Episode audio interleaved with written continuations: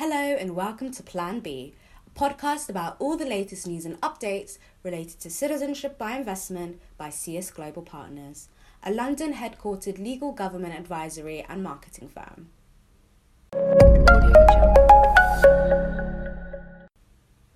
My name is Aisha Mohammed and I'm your host. In our last episode, our guest shed light on how to choose the CBI program that is best suited to you and your family's lifestyles and needs. If you haven't listened to it yet, make sure you subscribe to our podcast on either Spotify or iTunes to stay up to date with the latest in CBI. You can also find all of our previous episodes on our website at www.csglobalpartners.com under the resources section. So, on today's episode, we have Kumar Pratik from our London office's business development team joining us.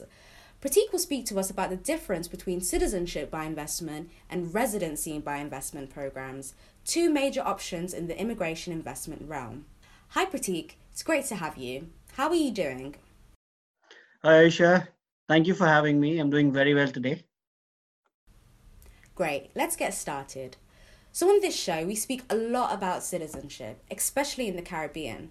Can you tell us a bit about the concept of residency?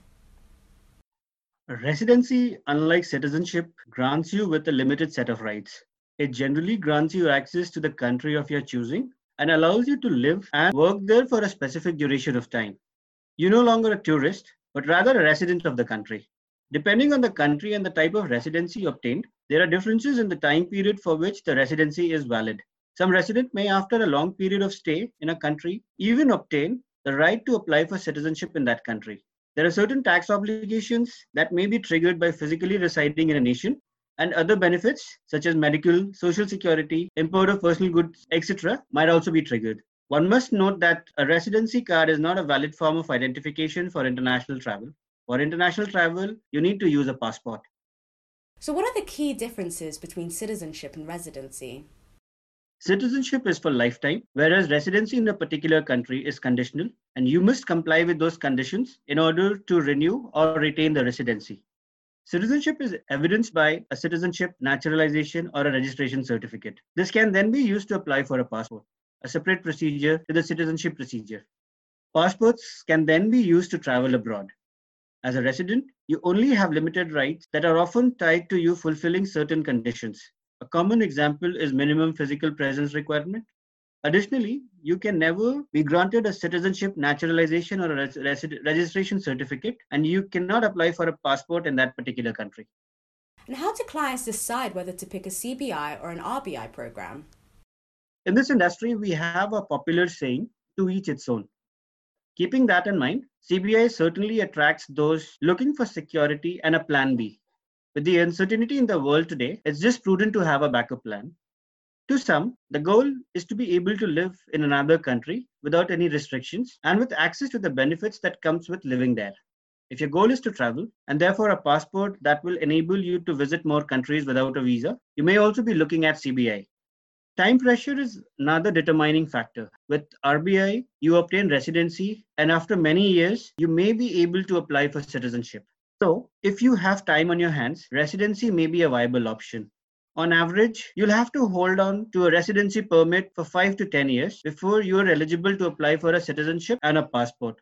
If, on the other hand, you want a speedy solution, CBI will result in you immediately obtaining a citizenship. What are some countries that offer RBI? And are there any that offer both RBI and CBI? RBI is offered in many countries, including the likes of US, UK, Australia, Canada, and Ireland. In mainland Europe, popular countries for RBI include Portugal, Greece, and Spain. Singapore in Asia also has a popular RBI program. Malta and Cyprus are the two countries which offer both RBI and CBI. Importantly, the CBI program also requires a minimum amount of time spent as a resident of that country. Malta Citizenship by Investment Program allows you to apply for naturalization after 12 months of residency.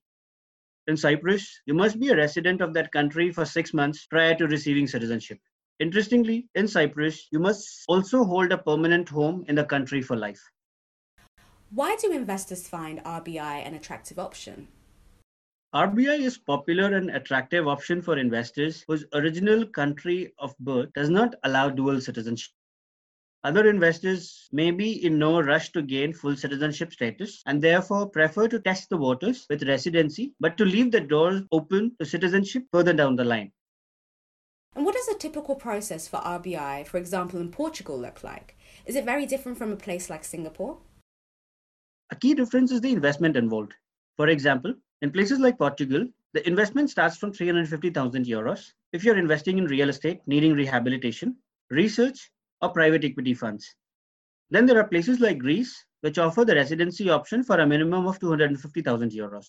Compare this to Singapore, where the minimum investment starts from 2.5 million Singaporean dollars and must be made into a business, whether a startup or an existing business, or an approved fund that invests in Singaporean companies. Also, there is a difference in terms of processing time depending on a particular country. Finally, with Portuguese residency, there is, with time and upon completion of a language test and other requirements, the possibility of applying for citizenship. On the other hand, getting citizenship of Singapore is instead very difficult.